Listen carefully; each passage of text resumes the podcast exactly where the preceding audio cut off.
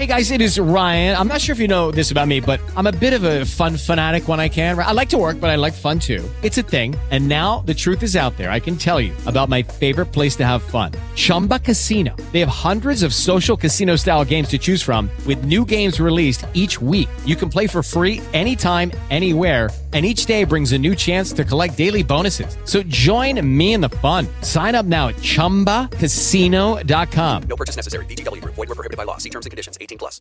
Lucky Land Casino asking people what's the weirdest place you've gotten lucky? Lucky? In line at the deli, I guess? Aha, in my dentist's office. More than once, actually. Do I have to say? Yes, you do. In the car before my kids' PTA meeting. Really? Yes. Excuse me, what's the weirdest place you've gotten lucky? I never win and tell. Well, there you have it. You can get lucky anywhere playing at LuckyLandSlots.com. Play for free right now. Are you feeling lucky? No purchase necessary. Void where prohibited by law. 18 plus. Terms and conditions apply. See website for details.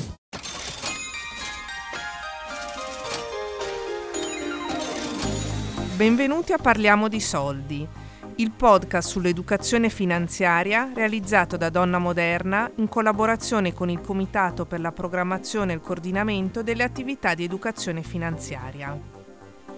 Ce ne accorgiamo ogni giorno, il potere d'acquisto del nostro denaro è sceso e ne risentono non solo i risparmi, ma anche i mutui e i prestiti. In questa seconda puntata della Scuola di Educazione Finanziaria di Donna Moderna trovi consigli degli esperti per gestire al meglio le tue spese. La sfida che la maggior parte delle famiglie dovrà affrontare nel prossimo futuro? Imparare a fare i conti con l'inflazione, ovvero con quel dato espresso in una percentuale che ci dice come cambia il prezzo di ciò che comperiamo. Si parla di inflazione quando i prezzi dei beni e dei servizi aumentano. Viceversa, si parla di deflazione quando vi è una diminuzione dei prezzi. L'inflazione è calcolata dall'Istat ogni mese sulla base della media dei prezzi al consumo di un paniere di beni e servizi di uso comune, facendo un confronto con l'anno precedente. Il paniere include generi di uso quotidiano, per esempio i beni alimentari oppure i giornali, beni durevoli, per esempio computer ed elettrodomestici, e servizi, come per esempio ristoranti, trasporti, cinema. In sintesi, l'inflazione indica come varia il potere di acquisto del nostro denaro. Se aumenta, con la stessa quantità di denaro possiamo comprare una quantità inferiore di beni rispetto a quanto facevamo in passato. Ma chi davvero sa come vanno riviste le nostre scelte economiche e finanziarie quando i prezzi, come adesso, salgono e il potere di acquisto del nostro denaro scende? Se i prezzi sono stabili, come fino a poco tempo fa, è più semplice decidere come utilizzare i propri risparmi. Oggi, invece, è un po' diverso. Se come oggi l'indice dei prezzi è in crescita, cioè c'è l'inflazione, il panorama è talmente incerto che risulta difficile fare previsioni sul lungo periodo, diventa più complicato scegliere quanto consumare e quando farlo, quanto risparmiare o quanto investire. Ecco perché è ancora più importante informarsi e fare le giuste valutazioni partendo sempre dall'analisi della propria situazione finanziaria e delle proprie esigenze. La prima cosa da sapere è che l'inflazione non colpisce tutti allo stesso modo, perché consumiamo beni diversi. Oggi, per esempio, l'Istat calcola che le famiglie più povere, circa un quinto, stiano soffrendo di più, perché beni primari come gli alimentari e l'energia stanno registrando aumenti maggiori. Nei nuclei a basso reddito, le spese necessarie a cui non si può rinunciare assorbono buona parte delle entrate, quindi c'è meno margine per risparmiare e per effettuare spese di diversa natura, come per esempio l'abbigliamento o altri servizi non essenziali. Ma ci sono anche differenze tra chi ha un mutuo a tasso fisso e chi per esempio ce l'ha a tasso variabile. Nel primo caso si è avvantaggiati, la rata resta uguale nel tempo, ma il valore reale del denaro che versiamo mensilmente decresce. Chi aveva scelto il tasso variabile, al contrario, vedrà inevitabilmente salire la somma da pagare.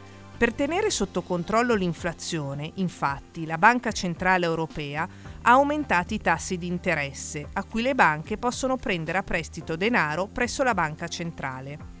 Le banche poi, a loro volta, aumentano i tassi di interesse a cui concedono prestiti a famiglie e imprese. In tutti i casi diventa indispensabile e sempre più importante fare attenzione al proprio bilancio familiare. Dal momento che le uscite sono destinate ad aumentare, è fondamentale quindi sapere per cosa spendiamo i nostri soldi. Solo se abbiamo ben chiaro quanto incidono le singole voci di spesa, alimentari, bollette, cellulare, accessori, vestiti, possiamo individuare le aree di intervento e modificare i nostri comportamenti al fine di avere una gestione equilibrata delle nostre entrate e uscite. Anche le nostre riserve risentono degli effetti del caro vita.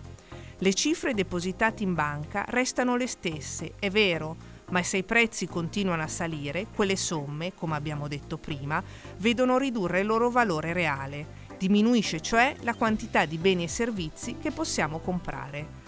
Già, ma che fare allora? Spendere subito il denaro oppure investirlo? Anche in questo momento di grandi interrogativi continua a essere indispensabile avere una somma per le emergenze, anche se il suo valore decresce. È importante sfuggire alla tentazione di consumare tutto oggi e non riservare nulla per esigenze future, anche inaspettate. Il punto quindi è calcolare il quanto e va fatta un'attenta valutazione delle esigenze personali e familiari, nonché della propria situazione economica. Dobbiamo quindi porci delle domande e la prima è quanto potrei aver bisogno di denaro e quanto mi occorrerà? La risposta dipende dalla situazione familiare che ciascuno ha. Avere più entrate in famiglia aiuta e porta a certe valutazioni. Lavorare in un settore in crisi e magari avere un mutuo sulle spalle spinge a fare riflessioni diverse. Ciascuno di noi comunque deve fare bene i suoi calcoli. C'è poi il capitolo acquisti. L'esplosione dei prezzi ci porterebbe per istinto a lasciare in sospeso quelli più impegnativi, come per esempio una nuova auto o un grande elettrodomestico, ma rimandare potrebbe non essere sempre la soluzione migliore. Anche in questo caso dobbiamo porci dei quesiti, sapendo che almeno nel brevissimo periodo i prezzi continueranno probabilmente a crescere. Se per esempio la spesa non è rimandabile a lungo, allora in questa fase di inflazione può avere senso anticiparla. La casa poi è uno dei beni più cari agli italiani. Circa l'80% di noi vive in un immobile di proprietà, dice l'Istat, ma l'acquisto è nella maggior parte delle volte legato a un mutuo, un prestito che nel migliore dei casi ammonta decine di migliaia di euro. L'attenzione deve essere quindi altissima in questo caso. Ecco i nostri consigli utili. Confronta le condizioni. Così come per ogni prestito, anche quando si deve accendere un mutuo, le cose da fare sono tre leggere, confrontare e non fermarsi alla prima proposta.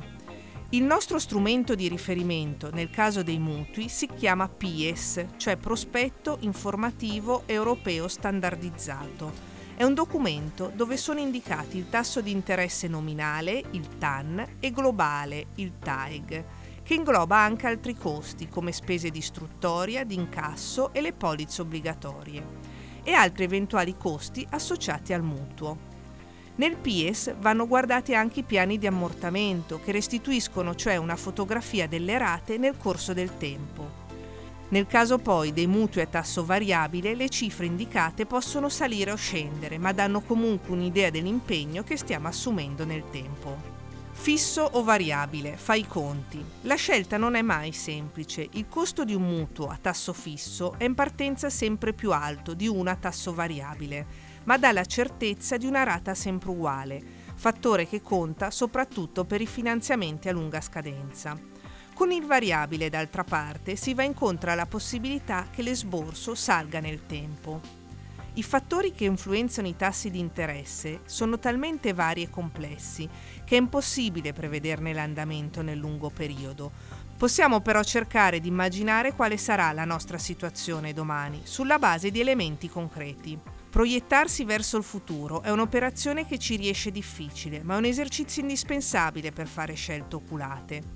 Nella scelta deve pesare il grado di certezza rispetto alle proprie entrate o esigenze future.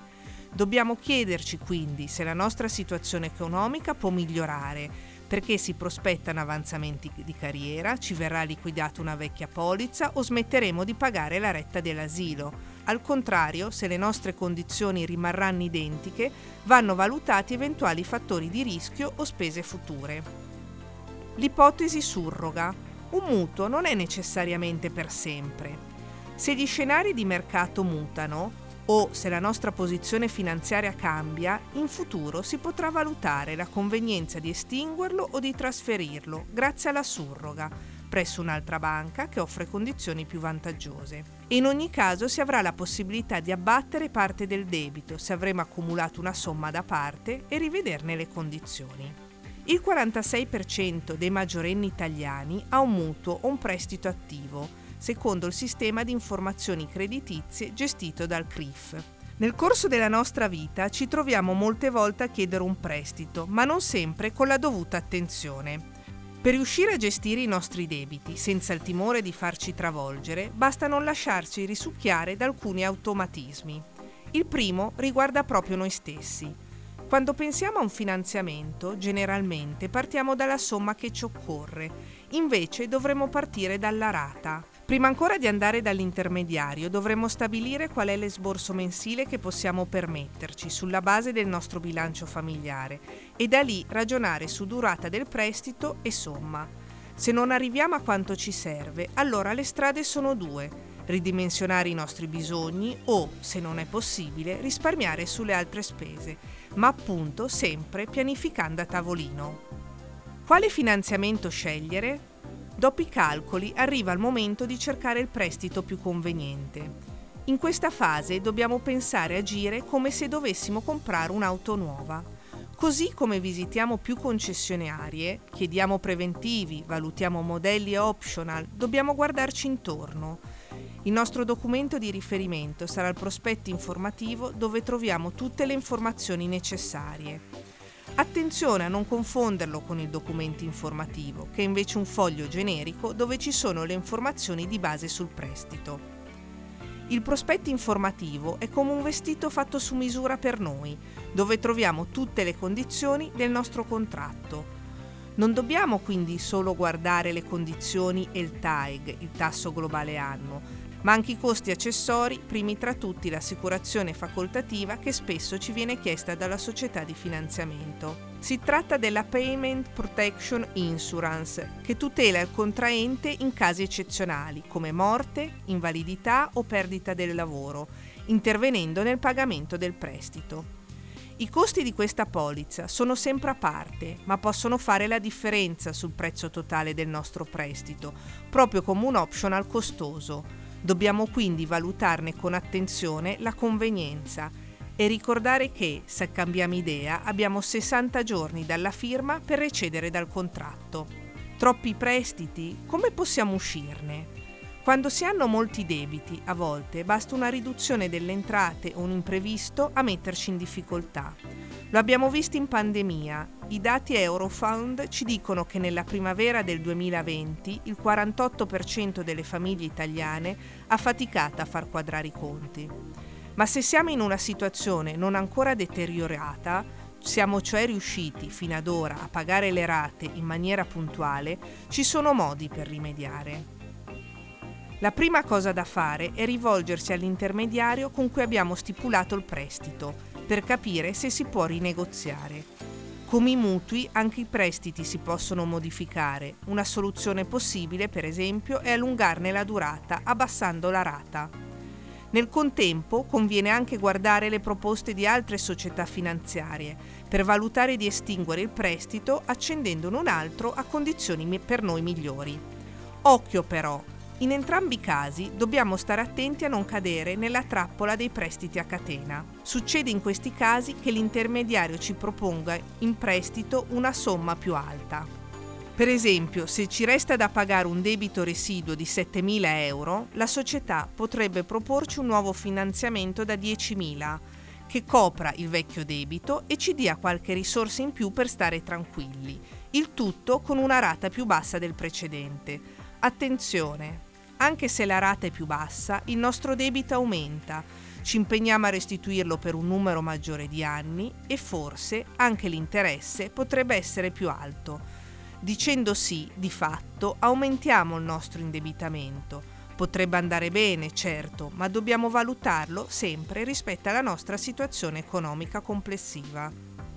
Bene, per questa puntata è tutto. Si ringrazia per la collaborazione Magda Bianco, alla guida del Dipartimento Tutela della Clientela ed Educazione Finanziaria di Banca d'Italia e componente del comitato che in Italia programma e coordina le attività di educazione finanziaria e Stefano Santin della Direzione Nazionale della Casa del Consumatore e componente del Comitato di Educazione Finanziaria. Ci risentiamo al prossimo podcast.